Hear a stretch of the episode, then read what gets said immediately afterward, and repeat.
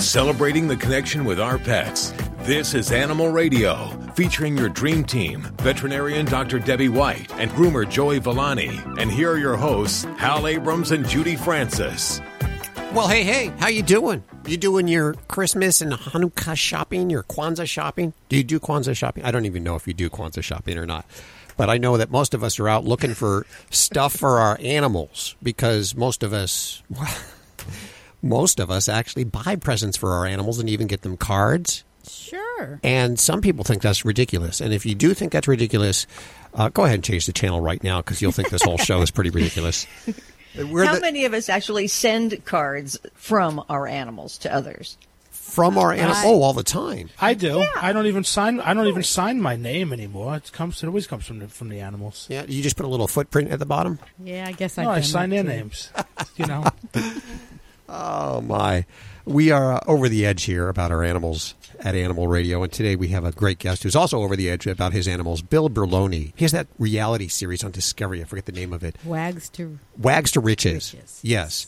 And he's a trainer. He wanted to be an actor, but he ended up being a, a trainer for animals on stage and screen. And you've definitely seen the animals that he's trained in something that you've seen, uh, whether it be a movie or on TV. Uh, he just had an NBC special uh, with and he um, actually takes shelter dogs and turns them into Broadway stars. That's what's really cool. Yes. That is cool. These are animals that otherwise have no home and really could be on the death list. And he turns them into working actors. And then they all get to retire on his ranch. None of the animals, he, I believe he has like 30 animals on his ranch, which includes uh, horses and llamas and ducks. Remind Oh, me to- my. We'll have to ask him about that in just a few minutes. Uh, of course, we're taking your calls toll free to talk to Dr. Debbie or dog father Joey Villani. And in just a few minutes, Miss Lori Brooks will uh, give us the latest news. What do you got going? Well, I'm being distracted by my dog. Um, sorry about that. We get to take our animals to work. I know. Yeah. We were just talking about, you know, buying presents for our animals. And, and coming up, we're going to tell you about a group that said, do not buy animals for presents. Ooh. You know, just the opposite. But you will be shocked at who is now saying, which group is saying, it's okay to buy animals as gifts. Oh, Hmm, changing they're their changing it. tune. Okay, that's interesting. I always thought that you didn't want to get animals as gifts because I mean that's a lifelong Right. gift. The fruitcake you can actually throw away, but you can't throw away an animal. No, no, you can't. The fruitcake, you don't throw it away. You just pass it on to somebody else. How you regift You, it? You, you feed it to the animal. My, my bird would love Doorstop, it. isn't it? Gurn, Gurney loves fruitcake. Hi, Teresa. How are you doing? I'm good, thank you. What's going on with your pet? Well, I have a three-year-old Yorkie.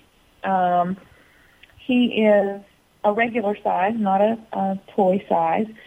Um, when we got him three years ago, it was in the middle of winter, and we got pretty used to puppy pads for him to relieve himself. And uh, now, even if he's outside for a, a- a- quite a length of time, um, he will hold everything until he's back inside and does his business on the puppy pad. Um, I've moved to a new house where I have some carpet near the front entrance of the house, and that's where his uh, chosen spot, even on the puppy pads, happens to be. And I would really, you know, if he happens to miss, then I have icky carpet to take care of. Plus, I would kind of like to get his, uh, if I could, transition him to outside or at least away from the front door as his uh, go-to spot. And, and I'm looking for the, I guess, the best way to approach that since he's Yeah. Had his own way for three years. Absolutely. And th- some would say that this is the downside to potty pads, that if it's the long-term plan, and, and it can work out fine. But if you do want to transition, sometimes it gets a little confusing for these guys because we're, we're switching between total different methods. It's also not uncommon for um, dogs that are trained to potty pads to kind of have accidents on um, carpets, square areas of fabric, things like that, because in essence they visually kind of look and somewhat feel like what the potty pad is all about. So that's not at all unusual. I think the good thing is that he's doing this by the door. So um, many folks take a soiled potty pad with them. And this is taking him out on a leash and taking him out to the potty area when you think he's going to need to go and uh, give him his potty command. We pair that pottying where we want with a verbal command. Now you can start that in the home if you're with him when he's going potty on the pads and start using um, a potty word. You know, go to the bathroom, uh, go potty, whatever it might be, and then praising him when he's doing it on the pad as you're saying that. Then that helps to transition to where you're going outside and doing it. Um, and it it does take a lot of uh, work as far as to get them transitioned into that that, but really finding that opportunity where you can praise him and reward him. And he really ought to be monitored anytime that you're trying to get him to eliminate. So if he's left to his own devices, he's not going to understand that.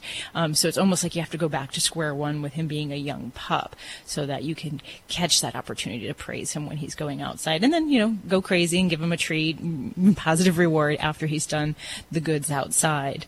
Some dogs do find, we find that they may mark or may urinate or defecate more if there's another animal using the area. And I find this a lot with my little guy. He may not use the backyard, but boy, he will certainly go wherever there's other animals as a way of uh, urine uh, marking or fecal marking. So um, that's another thing. So if you have a family member who has another dog, bring them over, have them potty in the area that you want that to happen, and that will help to give them a kind of a scent trigger to that spot. Okay. Hopefully that helps you, Teresa. Yes, uh, especially the getting the other animal sent where I want them to go. That should not be a problem with you know a couple family members or neighbors that I'm sure will help me out. Yeah, yeah. Have a have a pee party. Thanks for your call today. Well, this portion of Animal Radio is underwritten by Fear Free Happy Homes. Don't forget you can get your fix of Animal Radio anytime you want with the Animal Radio app for iPhone and Android. Download it now. It's made possible by Fear Free Happy Homes. Helping your pets live their happiest, healthiest, fullest lives at home, at the vet, and everywhere in between. Visit them at fearfreehappyhomes.com. And thanks, Fear Free, for underwriting Animal Radio. Hi, Sharon. Welcome to the show. Hi, how are you? Very good. I understand you want to talk to the good doctor. Yes, please. I'm right here ready for you. What can we do for you, Sharon? Okay, um, I guess it's kind of a, I want to be an advocate. My dog has, it's a genetic disease. It's called um, intestinal lymph. I can't say the rest of it, but it's very similar to irritable bowel syndrome. Lymphangiectasia. Right. Wow. And I Okay. guess I would like to be an advocate because it's a genetic trait with like Yorkies and Wheaten Terriers. And, you know, what I'm thinking is that if you do have a pet that has that, not to breed them. hmm Very good point. So, And- uh, how is your baby doing? Well, he almost died last year. We Oh, have a wonderful vet that has been going beyond the call of duty, and it reoccurred again this year. It's something that's managed, never cured. He's at the point now where his little tummy is rather large. The difference is that this year is opposed to last year, he was very lethargic. This year, his bowel movements are very solid. I mean, you would not know that he is sick other than his stomach being huge. Yeah. And, you know, this condition, just so I can give a little background for some folks, um, this is a condition where lymph, um, which is absorbed um, throughout the body and moves throughout the body, um, there's a problem in the intestines, which in some cases this, this can ha- happen primarily just as a genetic problem, but also secondary to other problems like intestinal disease or even heart disease.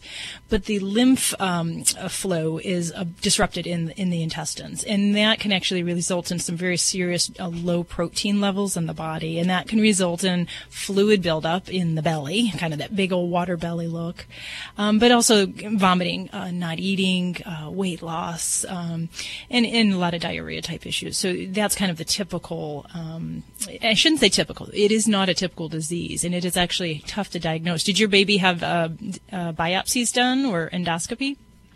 Uh, what we've done is he hasn't had any biopsies. He's had Okay. a lot of blood work done, which showed the albumin and his protein level, like his total protein is at four, and from my what I understand, it should be at least six. hmm Yeah, yeah, that's pretty low. Yeah.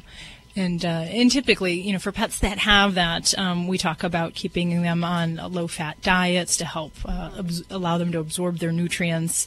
Um, sometimes treating the secondary inflammatory bowel disease with things like steroids, um, vitamin B injections, uh, low-dose antibiotics. Um, so I don't know how many of those things uh, they've kind of tapped into for your baby. Um, what we've done is we have special diet. It's chicken with vegetables. He's been on um, prednisone, but that's, he's going to be put on a different medicine instead of prednisone on Tuesday because it's not working. He's on some enzymes, and he's been taking diuretics, which you know his little tummy is probably he normally weighs like eight pounds. He's about nine five, which is quite a bit for a little guy. I have to commend you, Sharon, because it is a very difficult disease to, to manage, and especially for the babies that have it as a primary problem. Um, So who knows? Maybe you know they're going to consider some other medicines. Uh, budesonide uh, might be one that we try if uh, prednisone isn't doing enough. Um, so hopefully, some of those switch ups in the medication can kind of help your baby uh, manage that protein level and keep trucking along. But you know, thank you for bringing some attention to a very um, unusual type of intestinal disease. You know, a lot of people are familiar with inflammatory bowel disease. Um, you know, it is causing some GI symptoms, but uh, this is a kind of a little bit more of a category of its own. We appreciate your time, Sharon. I'm running out of time. I got to take a break. It, it pays our bills, keeps the lights on, keeps the phone going, and everything. Oh, I understand. Thank you so much for calling. You're listening to Animal Radio. Call the Dream Team now with the free Animal Radio app for iPhone and Android. How would you like to save money on nearly all your prescription drugs? We've set up a special toll free number for the RX Outreach Program. They're a nonprofit company whose mission it is to make prescription drugs more affordable to the masses. They don't take insurance, and in many cases, your prescriptions are even cheaper than your co-pays. They carry thousands of different prescription drugs, so whatever you're taking, there's a good chance they have it. No coupons are required, and this is not a discount card. It is pure savings on your prescription drugs. They specialize in generic meds for any chronic health needs you have. Call with your prescription and find out for free how little you can pay for your prescription drugs. Remember, we don't take insurance, so call right now. 800 689 0143. 800 689 0143. 800 689 0143. That's 800 689 0143. Check out Animal Radio highlights, all the good stuff without the blah, blah, blah. Browse on over to animalradio.pet. Dogs or cats, horse or emu, In Ogden, Utah, a police dog left in a pickup truck with the engine running knocked the truck into gear and ran down a woman who was walking to her mailbox. The victim, 41 year old Mary Stone, suffered a fractured pelvis and tailbone. The police dog, a German shepherd named Ranger, was left in the truck while his handler responded to a domestic disturbance call. Lieutenant Loring Draper said he left Ranger with the truck running so he could have some air conditioning, but Ranger somehow knocked the automatic transmission into drive and ran into Stone before hitting a car in her driveway. Stone was expected to be released from the hospital after a few days, and Ranger is expected to stay out of the driver's seat from now on. I'm Britt Savage for Animal Radio. Animals are people too. Animal Radio. Hello, this is Franz from Hans in France. Don't be a girly man. Get your dog spayed and neutered. That's right. And just because you spay and neuter your dog, it does not make them a girly dog.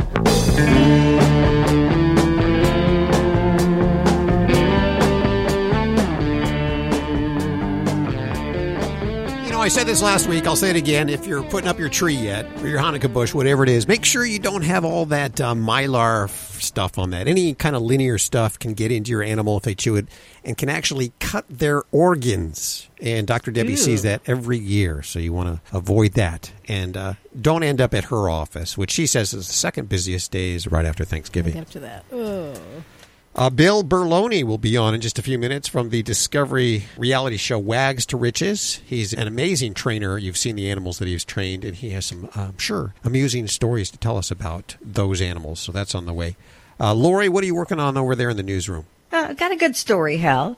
We're going to tell you what type of animal you should become the pet parent of if you want to become more alluring to the opposite sex. Yeah, okay, that's cool because I know when I go to the park, I'll generally try to bring a puppy with me. I'll find somebody's.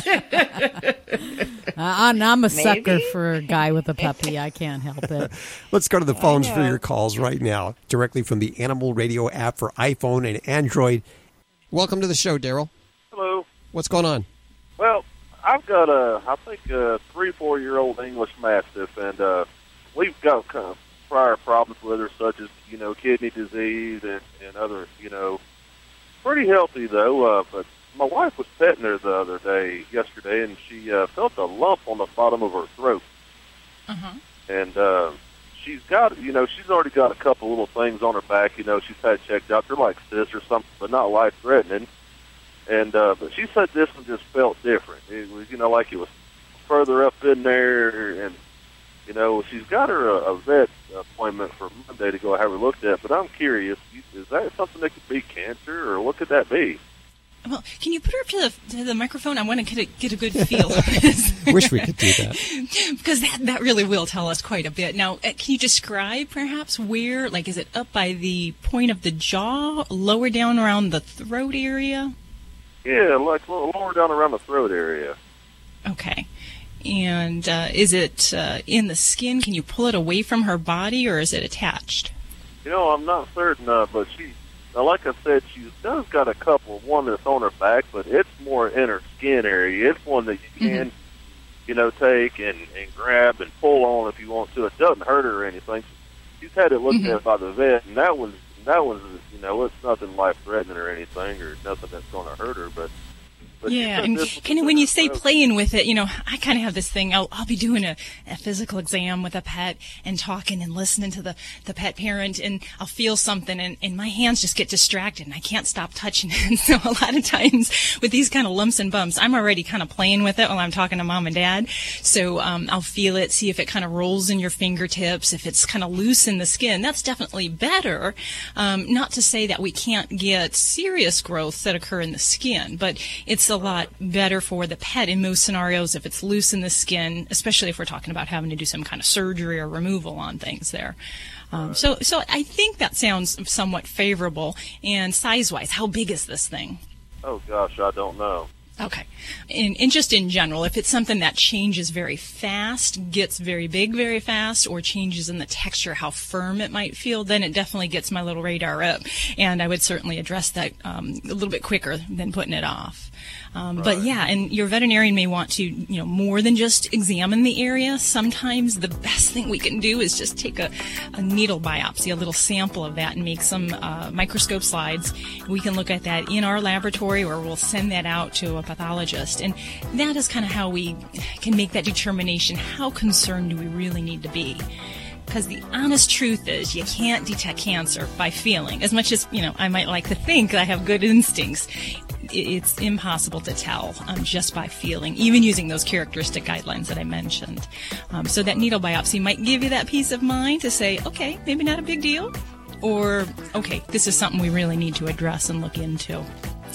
Um, so hope that all turns out okay, Daryl, and that she gets a clean bill of health with that checkup. This is Dr. Debbie. You're listening to Animal Radio. Call the Dream Team now with the free Animal Radio app for iPhone and Android. It's time for another Nutrilife pet tip. Hey, did you know your pet can become a senior at seven years old? Wow, that's so young. Remember to get health checkups. And don't overlook good dental health. Oh, so important. Yes. And you know your pet's best, even better than the vet, and you'll notice a change in their behavior. So watch for it. You may notice as your pet's getting older that they have an increase in vocalization. They may just start talking more. Go give that senior pet a hug right now.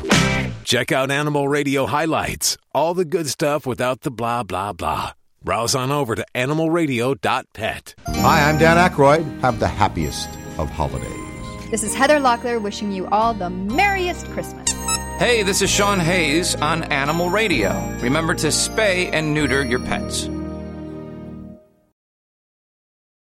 Do you have a home that you don't want anymore? We can buy it from you within 24 hours. Any home, size, or condition. For over 20 years, we've been buying homes for cash and helping homeowners sell their homes immediately with no listings or strangers walking through your home. Are you moving? Did you lose your job? Going through a divorce? Whatever the reason, if you're in a bind and you know that you need to sell your house fast, call the expert team at I Need to Sell My House Fast. We'll make you a serious cash offer to buy your home in 24 hours and let you walk away from it. No listing, no waiting. Sell any home, any size, any condition now. Call the expert team at I Need to Sell My House Fast. Make this free call now. 800 478 6084.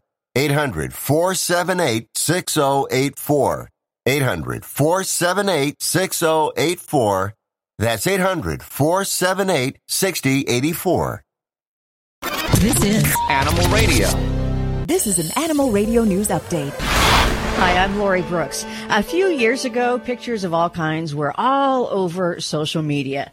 Pictures of pets in animal shelters everywhere, you know, warning people not to give pets as presents. The ASPCA was just one of several organizations against that idea, but now they have changed their tune.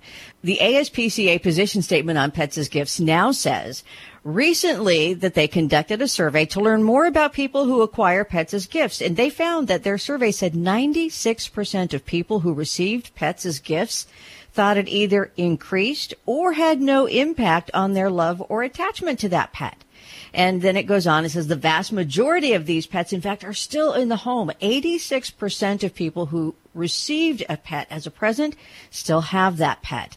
Their survey also revealed that there's no difference in attachment based on the gift being a surprise or whether it was, you know, known in advance. Uh, this proclamation is not without some warnings though, so remember this. They do recommend giving pets only to people who have expressed a sustained interest, as well as checking with the parents if the gift is intended for a child. And, uh, you know, also, really, to be honest here, there are so many, many, many other things to consider. You know, can they afford it over a lifetime? So many things to consider. So we will share this article on our website and you can check out the entire thing there.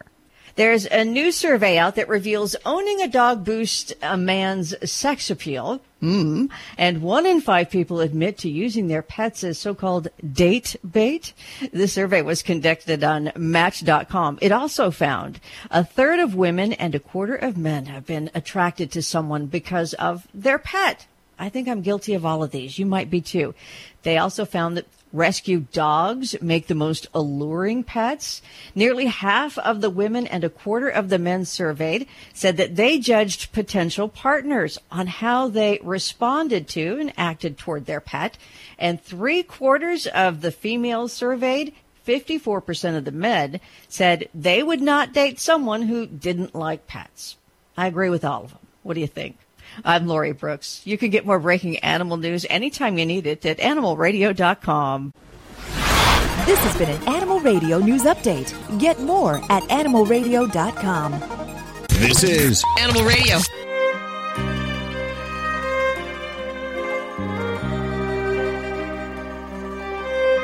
But you're already done? I haven't even started. I wait till like the 24th.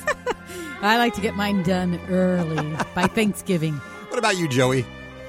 You get it done early, or What's do you? that? Well, what do you think? The shopping. The, have you bought? Have you bought Oh, your oh, lovely you- wife? That's why I don't. That's why I don't even know what you're talking about. It's too soon. God, you guys are horrible. I've become a cyber shopper. Have you? Well, that's actually kind of cool. You it's know what? easier. I have too, and I never thought I would because I love the atmosphere and the, just the, the energy when you go into the stores and everybody's just running around buying Christmas stuff. I just used to thrive on that, but now, I don't know. Now it's easier just to sit at home and push a button and have the UPS guy come. Absolutely. So what's going on this week, Joey? Well, I got a letter. Um, her dog Sasha, who is a Pomapoo. It's um, it's part Pomeranian, part poodle, and the dog is turned um, nine years old. And what she's realizing, she wants to know as the dog gets old if there's any sort of haircut that you could do on the dog to make the dog look younger. And you know, it's it's it's funny because everyone you know when your dog gets to to that age, it, it's not so much with cats. Cats seem to live forever and then get old and die. dogs, well, it's the truth, but dogs, as they start aging, they start looking older and older, and and and, and the hair thins out. But a big mistake that a lot of people do is um.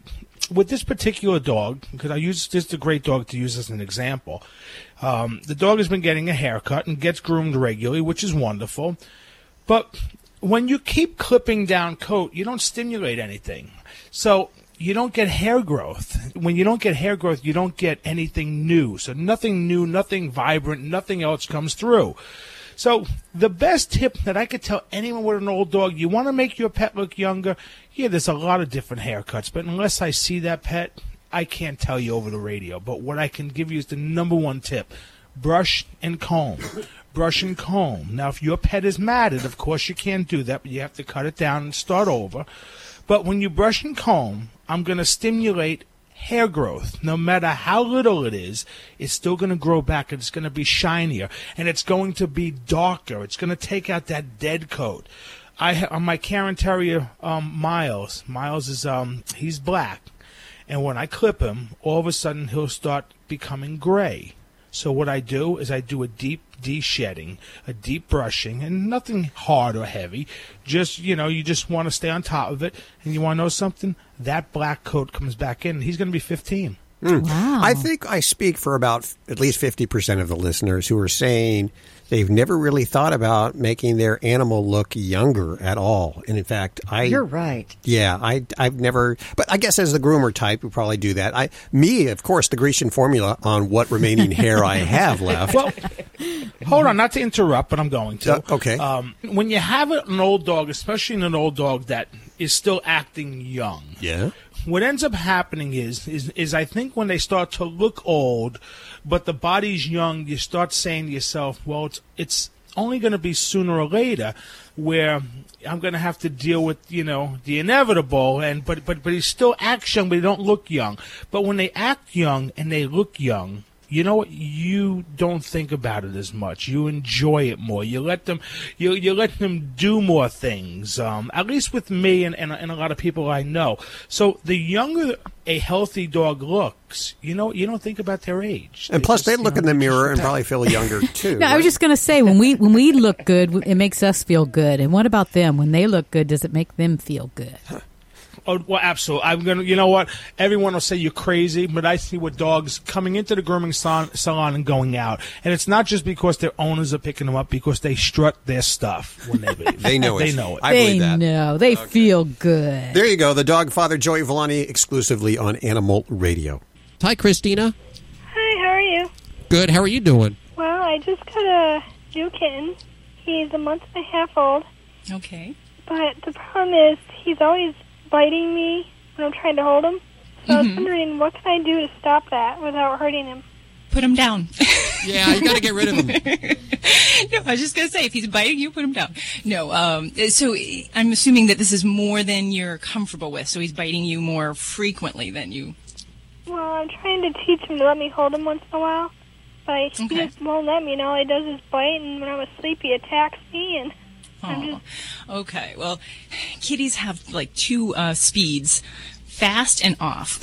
so sometimes if they're in that fast mode and you want to cuddle, it's not the best time. So you do want to pick that time when kitty's a little bit quieter or maybe after right after we've eaten when that belly's full and they're content and keep those times very short. Um, the handling times we want to make it a good experience. So you may hold your kitten for just maybe a minute or two. And if it's good before that squirm factor happens and before the nibbling happens, that's when you say, good kitty. And then you stop that and you put the kitten down. So we want to make it really small, short times that you're handling the kitten in that way. Because some kitties just don't dig being cuddled and held close. It's just not their style. So I don't know if that's the, the case with your kitten. You've still got a very young little baby there. So um, I would work with this in, in very small periods of time and getting him accustomed to being handled in that way. And it doesn't hurt if you have a favorite toy or something edible and reward him when you are actually um, doing the handling behavior and you're holding him. Um, but definitely, you know, kittens that are just kind of wired, if you want to pick them up at that time, it's just going to uh, kind of be a bad experience for everyone. You know, the other thing is we, when we have kittens and they're growing, you know, there's so much going on in their world. If we can actually give them a lot more physical activity, then it's going to help when you want to have that quiet time. It's just the same thing with a puppy. We want to get them exhausted. So when you play with your kitten, we don't want to use the hands as the um, object of the desire, if you will. So you want to look for kitten toys that have um, something that kind of puts the human hand outside of the situation. So you want toys like the little string toys where they have like a little feather at the end, things where your hands are not part of the game.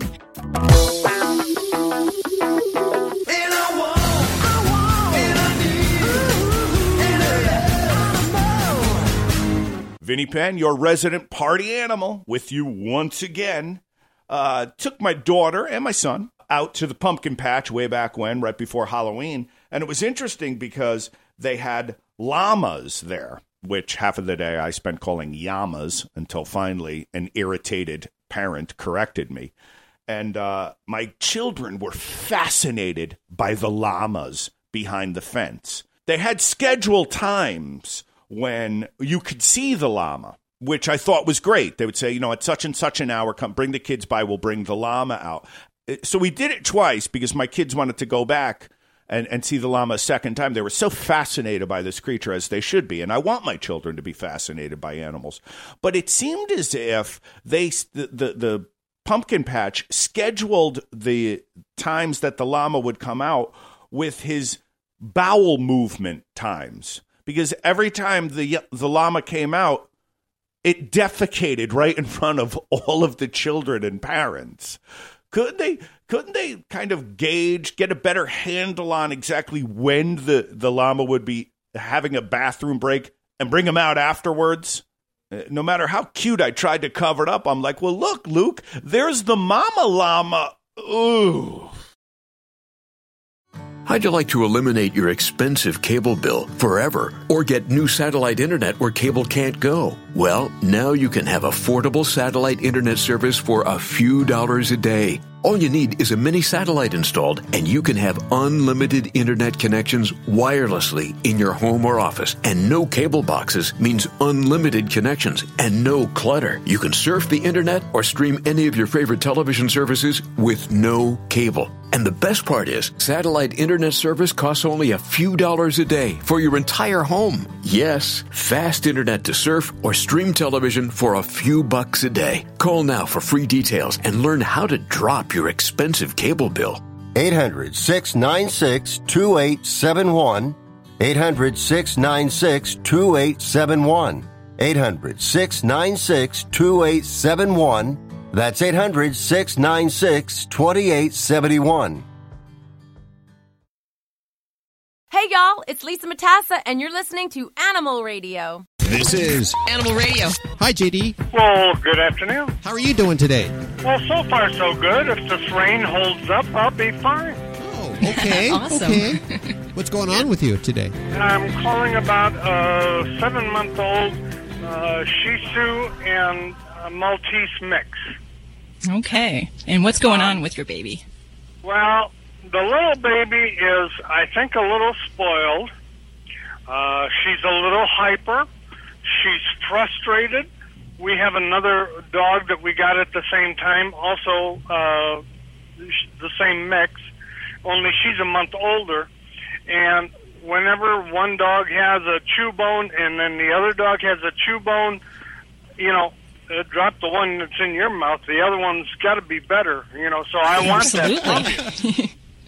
Um, but actually, the reason for the call is we're having problems with our seven month old, and every time she gets in, and we have a now come on, doggy seats for them in the car. Very good. And hopefully And- seatbelts too. and seat belts too. Yes. Great.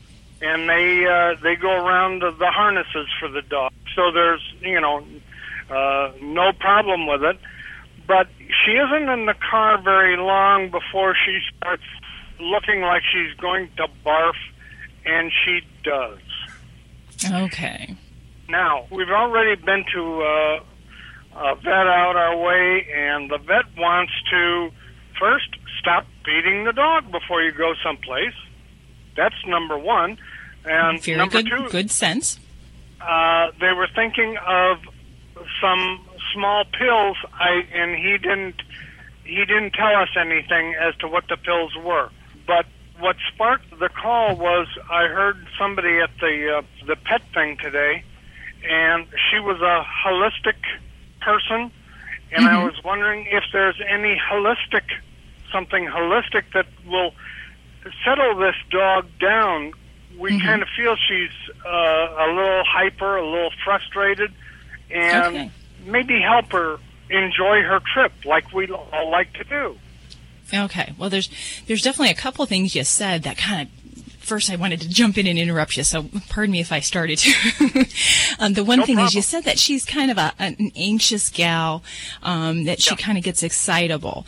Now, one thing that's important to know with car sickness in dogs, when they vomit or they get sick in a car, sometimes it truly is motion sickness that causes that, where their vestibular apparatus, they're kind of on a tilt-a-whirl, and they actually get sick from that feeling. Now, then, then there's the other dogs that actually are just getting freaked out, and they're anxious, and they may be drooling, and they may be hyperactive, and then they may end up vomiting because they're so freaked out, but it may not truly be a motion sickness issue. So there's different ways we go at treating this. If she's kind of anxious, then I would want to make sure we do some simple things first, and that is actually conditioning her to short bouts in the car. It's the simplest thing you can do, won't require any money, any medication, or any supplements, and that is to spend small little snippets of time getting her into the vehicle, um, where you get into the car, sit down, get her seat belted, and then that's it. And then you go back into the house. You keep practicing that level of interaction. Then you build up to turning on, on the car engine while she's seated in there, and then building it up to where you're just backing up out of the driveway, so that that not on every time you get in the car doesn't mean she's going to be going out on a ride. So uh-huh. that helps kind of train some of that anxiety and to hopefully decrease that for your pet. Now, Well, the next I think, thing. I think I learned something from you before, and that is, you know, not every time you get in the car are you going to go to the vet. Yeah, yeah. And you know, we wanted to get them out of that. We have we have triplet grandchildren, and they're nine years old now, and they love the heck out of the dogs. So what my wife does do is go and pick them up at school, and oh my gosh, you know, it's Old Home Week, and it's you know, eh, that's just another deterrent, but getting them used to the car. Absolutely, that's very good. And then, you know, as far as I'm just kind of guessing, JD, what your veterinarian might have been recommending, because there is actually a, a, a medication that is labeled for dogs for motion sickness, and, and that's a medicine called Cerenia. Um, I've also used some anti-motion sicknesses, uh, uh, medicines like Meclizine, which is over the counter. Um, and then the good old Dramamine. So those are the medicines we can try. Now you mentioned and you were inquiring about holistic remedies, which it's not necessarily my forte, but I can tell you there are some things that might be intriguing for you to try. Um, one of them is actually lavender oil, which um, there actually have been veterinary studies where they looked at this, and you basically take lavender oil, apply it to a rag or a towel, and just place that in the environment, so in the cab of the truck, and that has a calming um, effect for animals, and and that's believed to be helpful. Uh, can't say we know for certain or not if it if it works. The other thing would be that we can try pheromones, and pheromones you may have heard me talk about on other shows. That that is a scent hormone that is a calming effect uh, for the dog, and that is something you can get in sprays or collars, and use that in the same time that you're doing these training sessions, whether or not you're driving and actually moving. But you, you get them kind of calm about the whole experience about being in the vehicle. And then another holistic remedy um, is actually ginger, and, and this is something my grandma touted for years and years when I was younger. And um, I don't know that it ever helped us children, but you know, grandma would always be nibbling on that ginger. um, so we can actually give that to dogs, and, and there's different forms and different dosages and so forth. So we probably can't go through all of that right now. But um, I've even known people that give ginger snap cookies as a way to get the ginger in the pet. So some of those remedies might be helpful for you, and uh, you know, if that doesn't work, you know, I'd say pick up that phone, call your veterinarian, and see if you want to try one of those medications as an alternative. Thanks for the call. You're listening to Animal Radio. Call the Dream Team now with the free Animal Radio app for iPhone and Android. Hi, Randy Travis here, and you're listening to Animal Radio. If you're living with diabetes and using insulin, you know the pain of pricking your fingers over and over again. Ouch! Well, by wearing a small remote device called a continuous glucose monitor or CGM, you can reduce the pain of pricking your fingers. If you administer insulin three or more times per day or use an insulin pump, call now and learn how a CGM can help you. Painless. No pricking my finger. No finger pricks. Convenience. They delivered it free and they took care of all the paperwork. You can reduce pain right away. Plus, it's accurate, easy to use, and helps you spend more time in range. And if you have insurance, you can get a new CGM at little or no out of pocket cost. Call now and get free shipping of your new CGM. Plus, we'll bill your insurance for you. 800 785 1673. 800 785 1673. 800 785 1673. That's 800 785 1673. Celebrating the connection with our pets. This is Animal Radio, featuring your dream team, veterinarian Dr. Debbie White and groomer Joey Villani. And here are your hosts, Hal Abrams and Judy Francis. Oh, oh, oh. This hour, Bill Berloni will be joining us, an amazing trainer of animals, uh, not only just dogs and cats, but also horses and uh, llamas and ducks. What a cool guy. I know. is. Yeah. And uh, hopefully he'll have some great stories to share with us in just a few minutes right here on Animal Radio.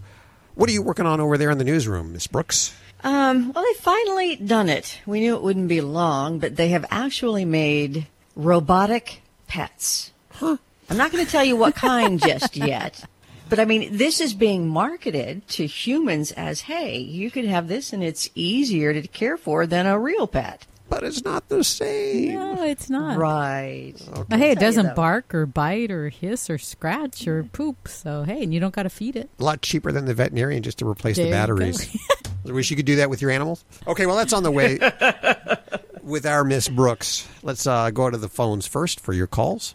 Hi, Diana. Welcome to the show. Hi, thanks for taking my call. What's going on? Oh, I have a reindeer who has gotten extremely aggressive. Wait, wait, wait, wait. Okay, wait. But, Like a reindeer Chihuahua breed? A, a reindeer, Rangifer tarandus, tarandus, yeah. Caribou. Okay. Oh, as a pet. Okay. Uh, well, actually, I have the largest herd of reindeer in California. So, yeah, they're my pets, but at Christmas time, they work. And this one's gotten very aggressive, and it's a female. I've had her for two years. She's never done this before. She has to go to work in about a week and a half, and she'll be gone for the whole season. and at one point during the time she's out there, I actually have to get in an elevator with her. And the way she's behaving right now, I don't think that can happen. So, anybody with any ideas, help. So she's aggressive to you or or to other No, reindeer? Gone after, she's gone after two of my handlers. So far, she hasn't come after me, but she's gone after two of my handlers, and just without any warning, just suddenly, bam. Wow. I don't. Who wants to do this anymore? Yeah, I don't think so either. And, and is she is she in a breeding herd or is she kept separate or how is that? Um, no, I don't have a breeding permit, so she's not in a breeding herd. But it is, you know, you're right. It is the season of rut, so it may Yeah. be hormones, but it hasn't happened before, which makes me worry. The season of what? What was that? It it's called the rut or the rutting season, and it's basically the mating season. That's interesting. They call it the rut.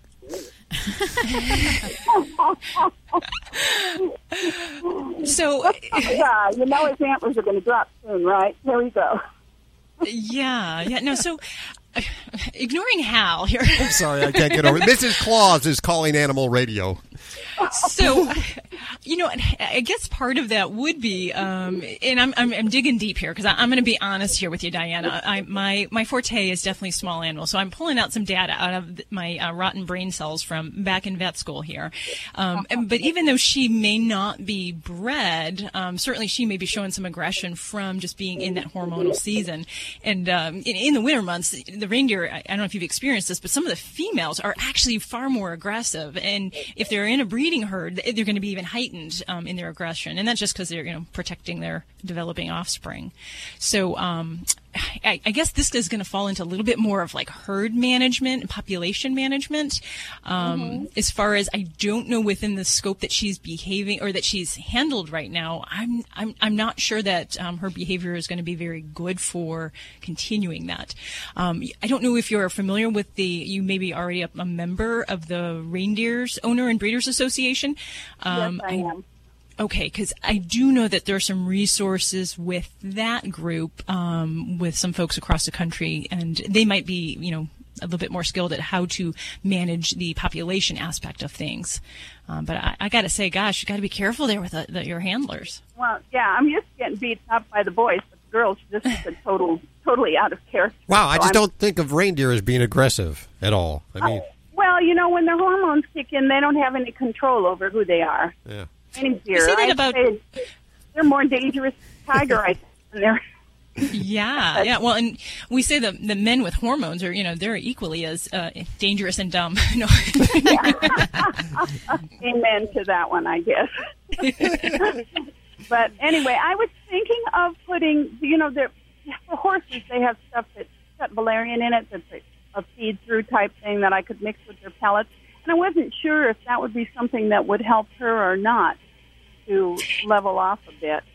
You know, that might be a possibility. And, you know, some of the other things that I know for more topical or environment, environmental treatment will be things like la- dilute lavender oil.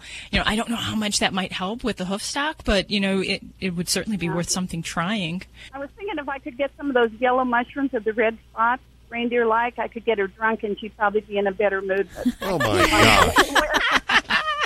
She's counting down the days till the big day. yeah. Wow. Anyway, so yeah, I'm I'm kind of I'm still working with her, but I'm not letting anyone else work in her. But I'm dreading the elephant ride with her, so that's the worst thing coming up. Once she gets where she's going, no one has to handle her, so she's strictly on display.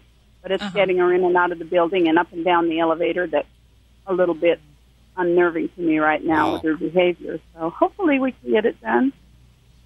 Well, well, my best wishes go out to you there, Diana. I mean, heck, I, I have some Great Danes that are hard to manage in the hospital. You know, getting a caribou into an Uh-huh. elevator is going to be a challenge. anyway, well, you guys have a Merry Christmas, okay? Yeah, you too. Hey, send us a picture. Will you send us a picture of your deer? Can you just? I sure will. I'd love to Where's see. I send it to? Your voice at animalradio.com. Your voice at animalradio.com. We'd love to see that. We'll post that up at the website. And I've learned so much on the show today. I, you, thank you from, from the listener. Okay. Take care of yourself. There you go. Mrs. Claus calling and uh, very upset because her deer are aggressive this year. The female. The female deer because they're in a rut, which is exactly what I call it, the rut. And my antlers don't fall off though; they stay. No, on your there. ears are kind of They flopped. stayed. Yeah. Okay, wow. That's uh, I think that's a first here on Animal Radio.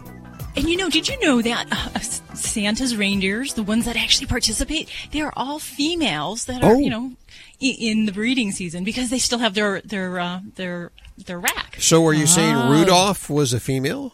Is that what you're saying? Well, let's just say that at that time of year, only females that are gravid that have that are about to give birth the next year have their horns. The males drop them, and the females that aren't pregnant will drop their their, Their uh, rack. antlers.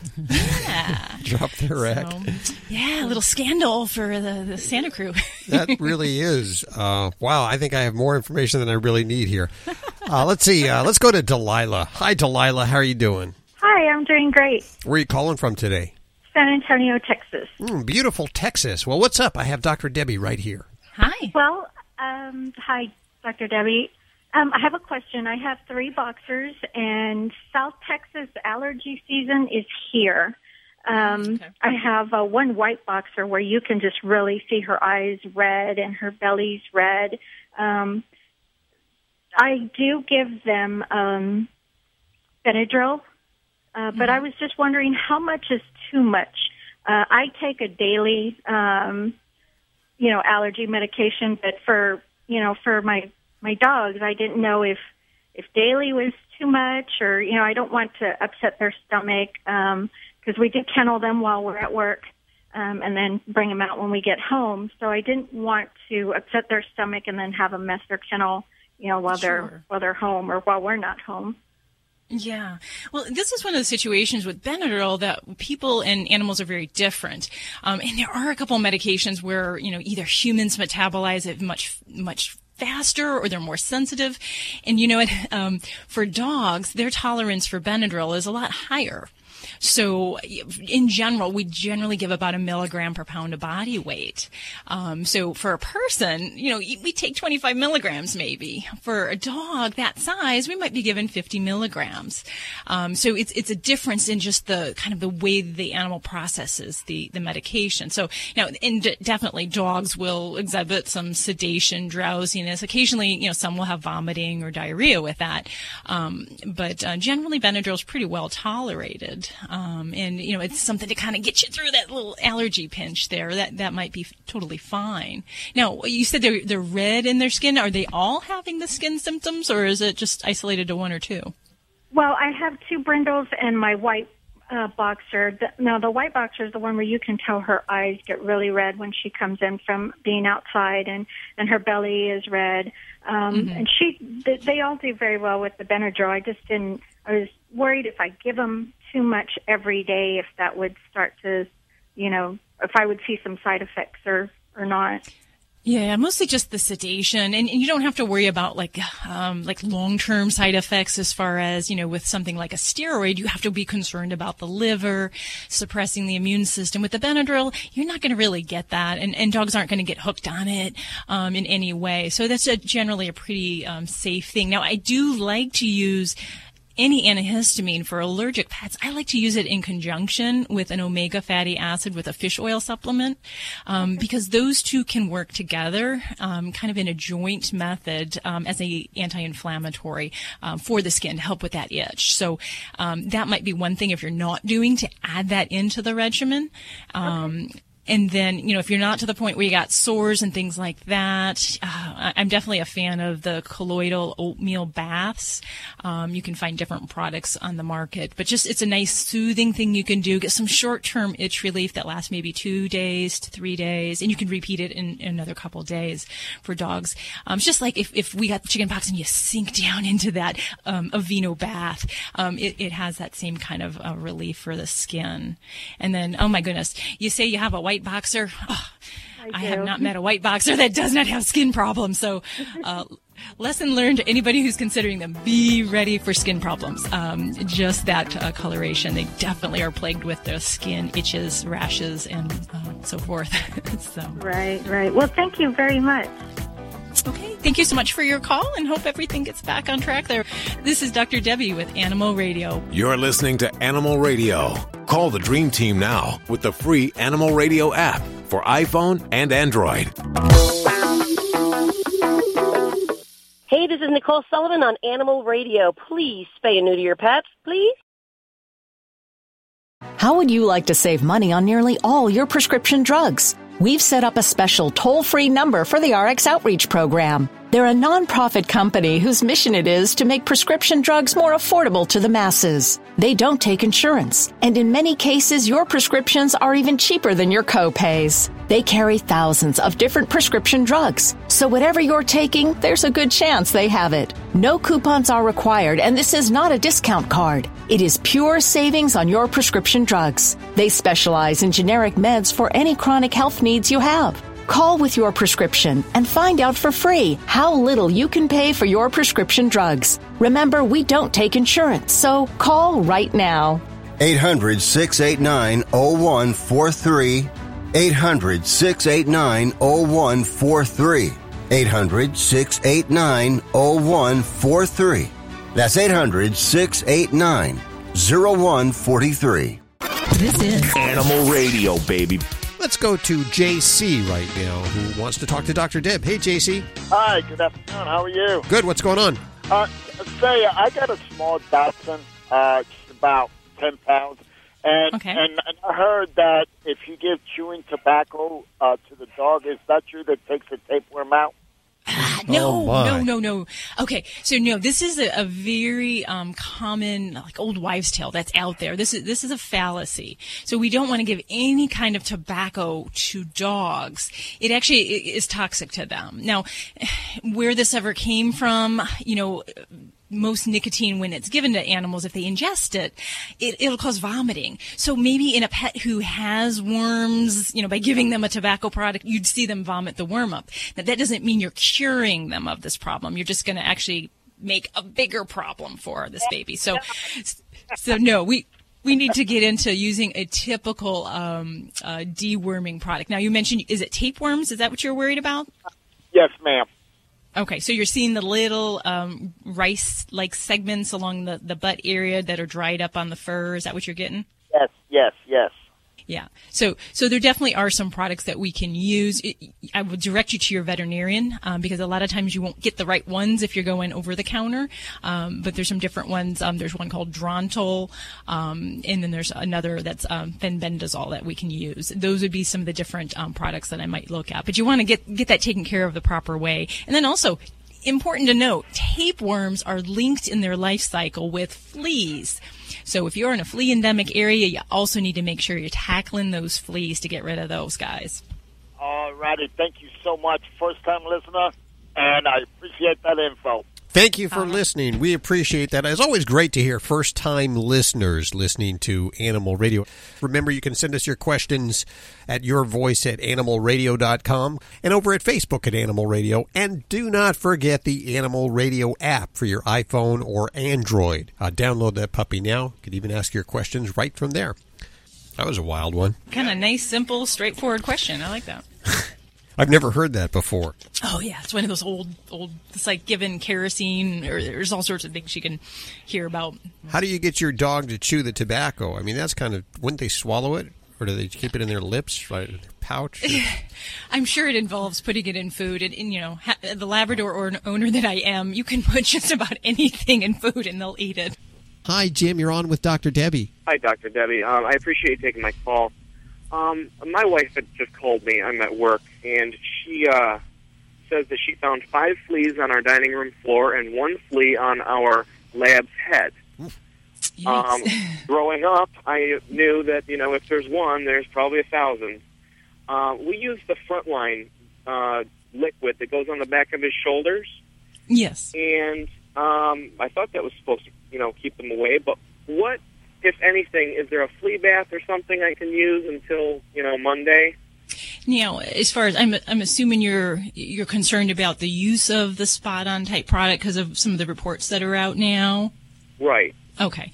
Well, I mean, I guess some of that we we still don't have the full information on what the EPA is is got and what their numbers are that they're looking at. The, the, the original cautions right now come with some general spot on products for flea and ticks, and there's a, a wide range of different brands out there that are listed thing that we can't distinguish and that I, I would hate for people to panic too much right now because some of those reports might be as minimal as skin irritation because the manufacturers are traditionally bound to report those reports. I don't know that we have all that full information yet on which ones we have to really worry about. But you did ask about some alternatives for flea control. And if you're in a really heavy flea endemic area, it's tough because you do need to rely on some type of insecticide to help manage some of these problems. Um, but you can do things like, uh, you know, regular laundering of the pet's bedding and the materials that they sleep on. Flea combs are a great wonder, but you got a lot of work if you got to spend to drag that through your dog's hair coat.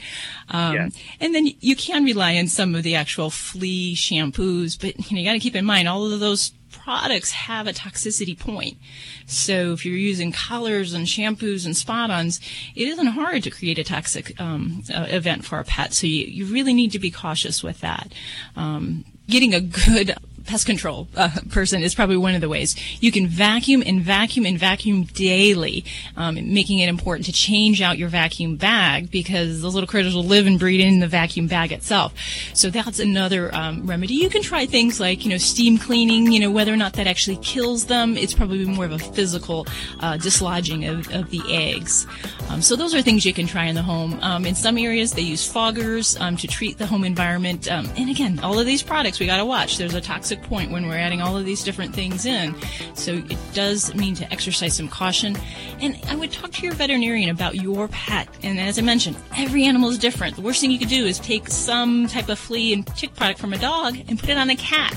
They are very sensitive and they will develop problems more readily if you give them the wrong product that's intended for a dog. So make sure you make that decision with the, the work with your veterinarian there. Fantastic. Thank you very much. You're listening to Animal Radio. Call the Dream Team now with the free Animal Radio app for iPhone and Android.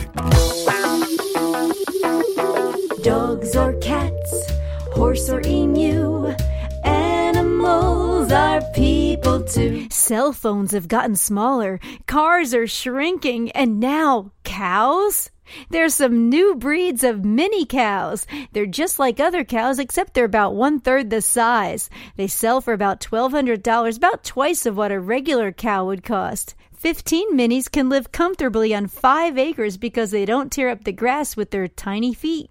And they eat a lot less. Some owners compete in shows with their minis. Others raise them for their very own milk supply. Breeder Bill Bryan says many of the mini cows he sells will eventually die of old age because people just keep them as pets. Sometimes being little has its advantages. I'm Britt Savage for Animal Radio. Animals are people too. Animal Radio. Radio.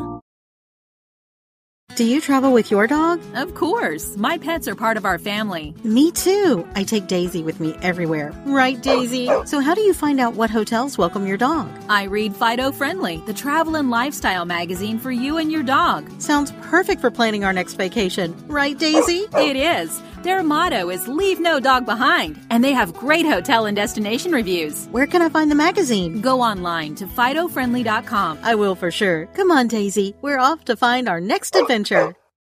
This is an Animal Radio News Update. Hi, I'm Lori Brooks.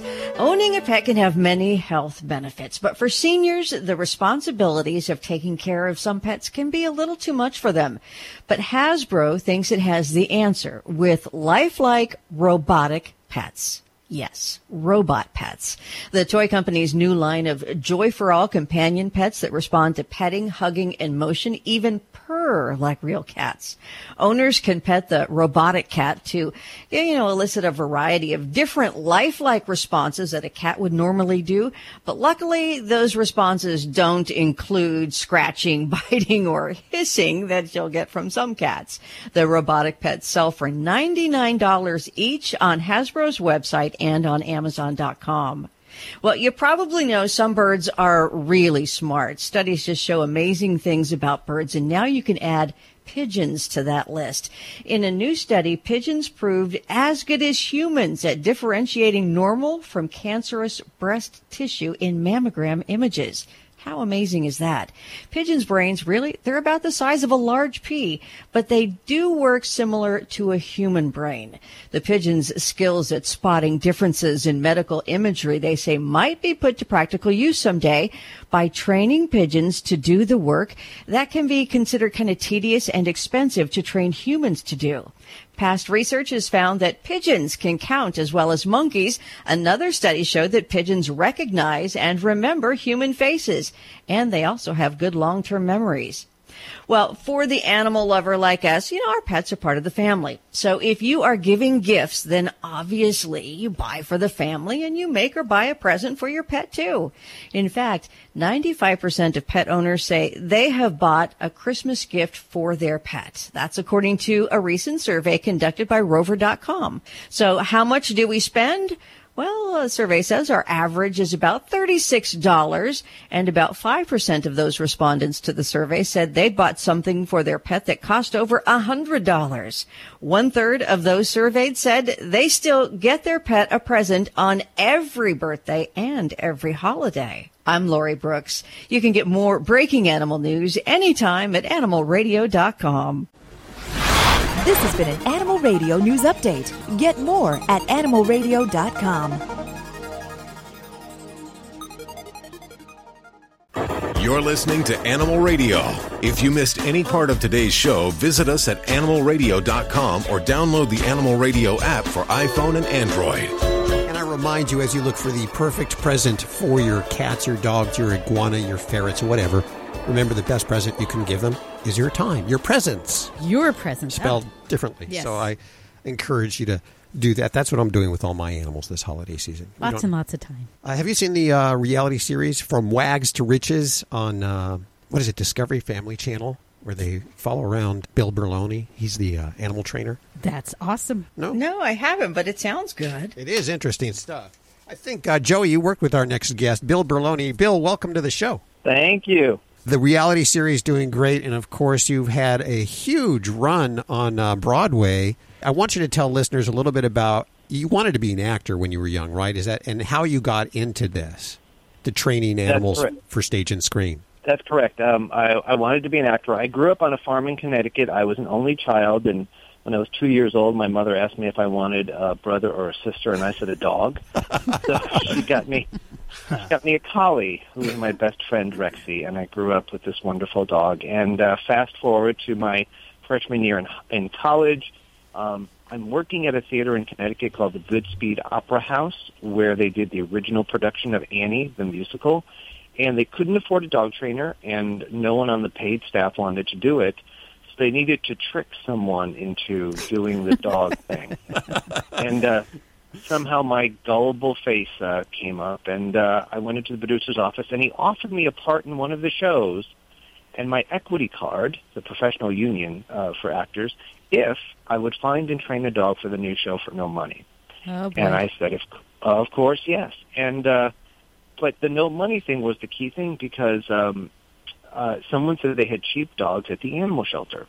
And I had never been to an animal shelter. I was 19 years old, had never been, and, and the first day I went looking, I was profoundly moved. I had never knew that animals were in that much peril, and I was a dog lover, and I found the original Sandy at the Connecticut Humane Society. I paid seven dollars for him, and a year later, the show opened on Broadway in 1977, and I became a world famous animal trainer at the age of 20. Wow. Now, what kind of dog is Sandy? Wow. Sandy was a mixed breed terrier, uh, an all American mutt. Okay, so you, your first dog was a collie, which is a very, very smart dog, and I'm sure you trained trained that dog. But going to Sandy, uh, a mixed breed, and terriers are pretty smart too. Was there a big learning curve for you in in training this dog? And you'd never trained a dog before. What was that like? Um, no, and and what was interesting was that I I admitted to everybody I never trained a dog, but my dogs had always followed me around off leash. They always were willing to listen to me, and the key was I never treated them as my pets.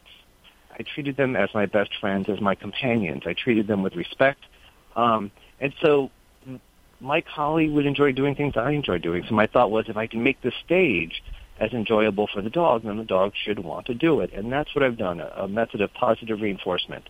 We never force the animals to work. We just create conditions in which they want to go out there and do a behavior or two.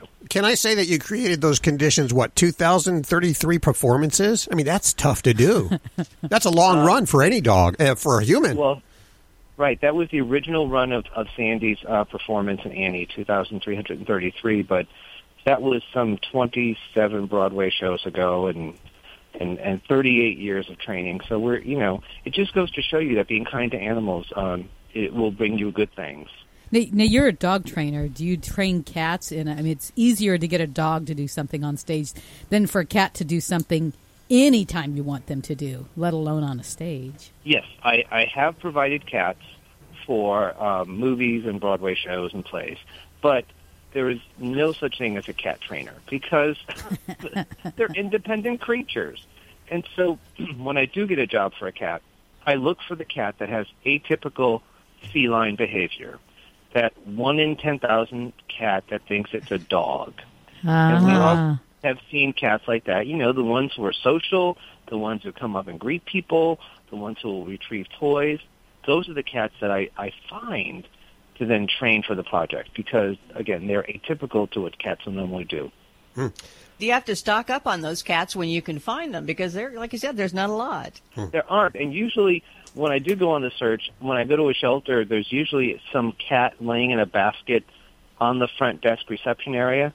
That's the one I adopt. You know, the one who has been sitting there greeting people, hanging out, doing with all that commotion. But then again, you you have to be careful, you know, saying you have a trained cat because then people will start asking it to do crazy things. When I did the Eveready cat commercial, we had that campaign. I had five black cats, you know, all with different personalities who would do the, the behaviors needed. So cats are a much more technical tr- um, training thing.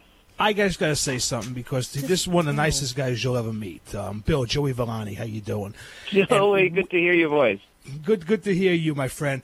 He's one of the greatest guys you want to meet because he'll do anything possible for pets. He's just not a, a guy on TV, a pet trainer, you know, someone trying to make a name. He truly is a pet lover. Thank you for that. And you're there too, supporting it. I mean, because again, they, we share our earth with all these creatures. We should treat them with respect. Absolutely. I thank you for spending time with us today. The website, theatricalanimals.com, Bill Berloni. Check out his show on Discovery. And uh, I will put all the information over at animalradio.com. Yes, and we love your station out here on the East Coast. Keep keep it up. I love listening to it. Thanks. You're awesome. Take care of yourself. You're listening to Animal Radio. Call the Dream Team now with the free Animal Radio app for iPhone and Android.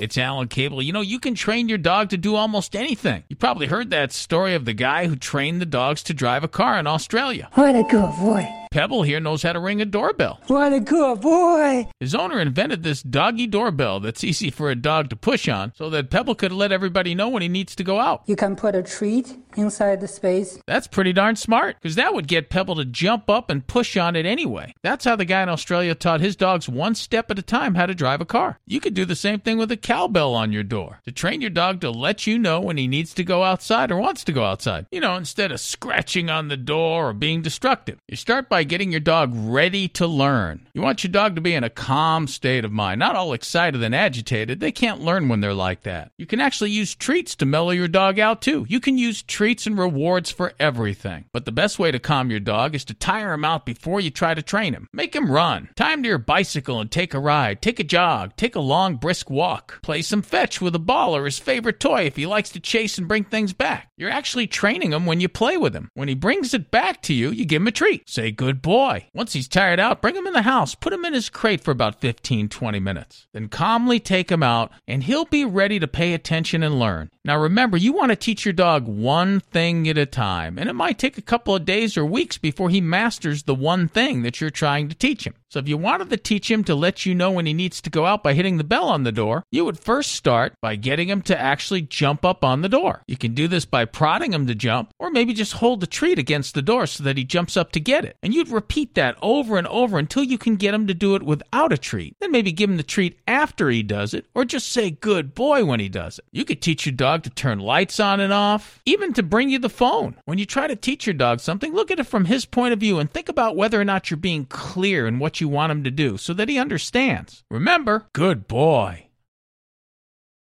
Do you have a home that you don't want anymore? We can buy it from you within 24 hours. Any home, size, or condition. For over 20 years, we've been buying homes for cash and helping homeowners sell their homes immediately with no listings or strangers walking through your home. Are you moving? Did you lose your job? Going through a divorce? Whatever the reason, if you're in a bind and you know that you need to sell your house fast, call the expert team at I Need to Sell My House Fast. We'll make you a serious cash offer to buy your home in 24 hours and let you walk away from it. No listing, no waiting. Sell any home, any size, any condition now. Call the expert team at I Need to Sell My House Fast. Make this free call now. 800 478 6084. 800 478 6084. 800 478 6084. That's 800 478 6084. Hi, this is Doug Gray of the Marshall Tucker Band, and forever you'll always be listening to Animal Radio.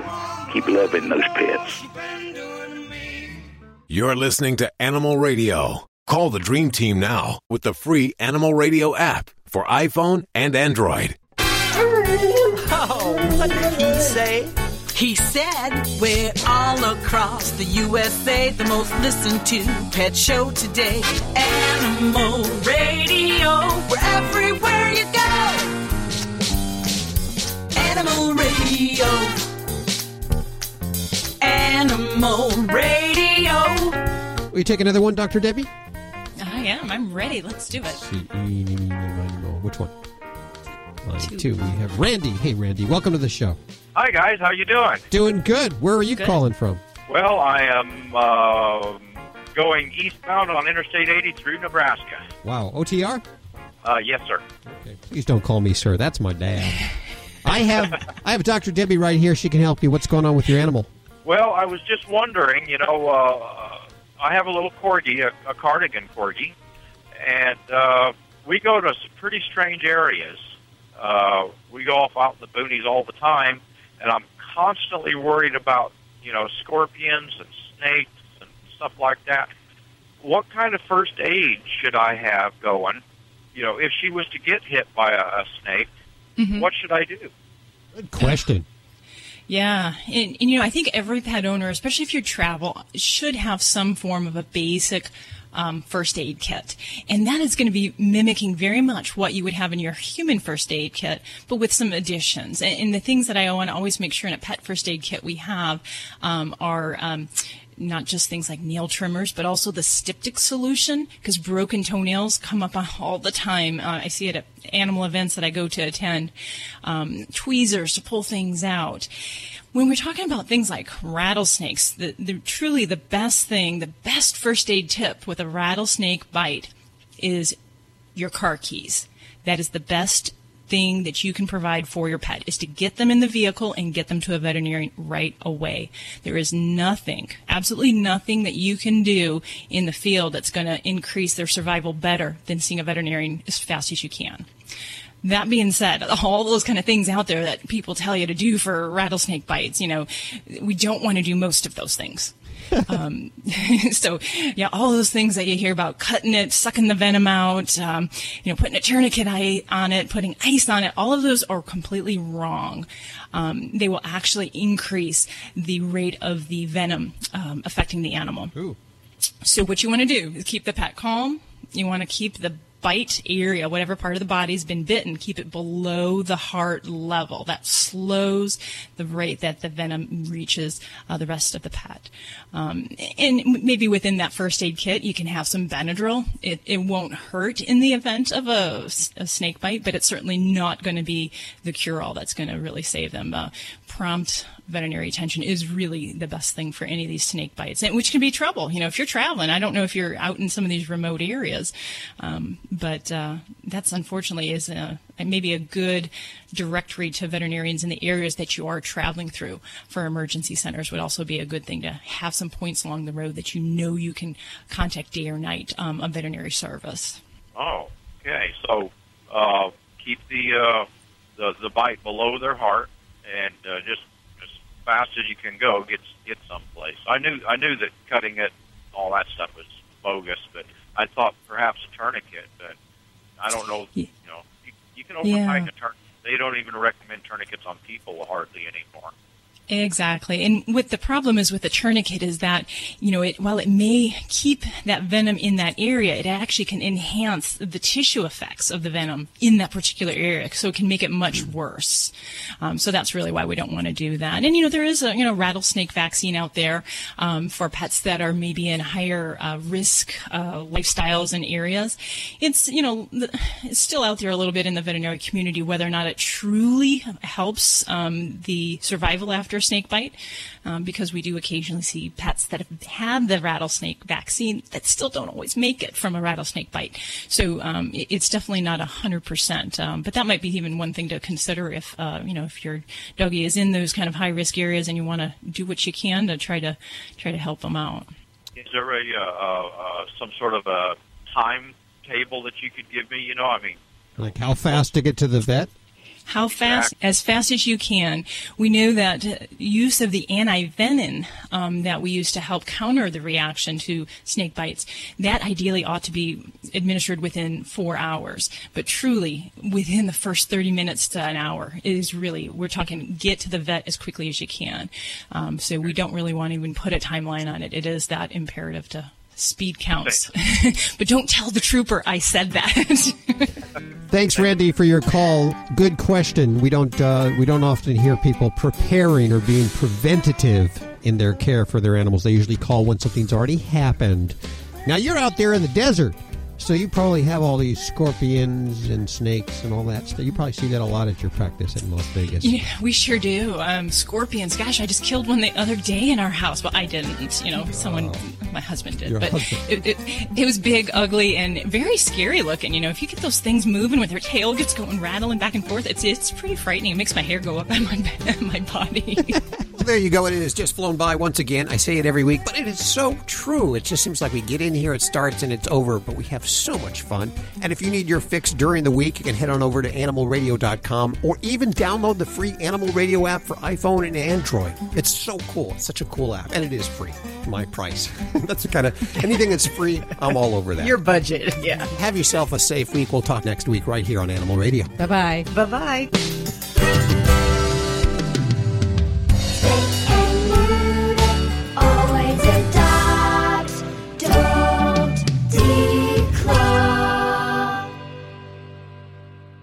This is Animal Radio Network.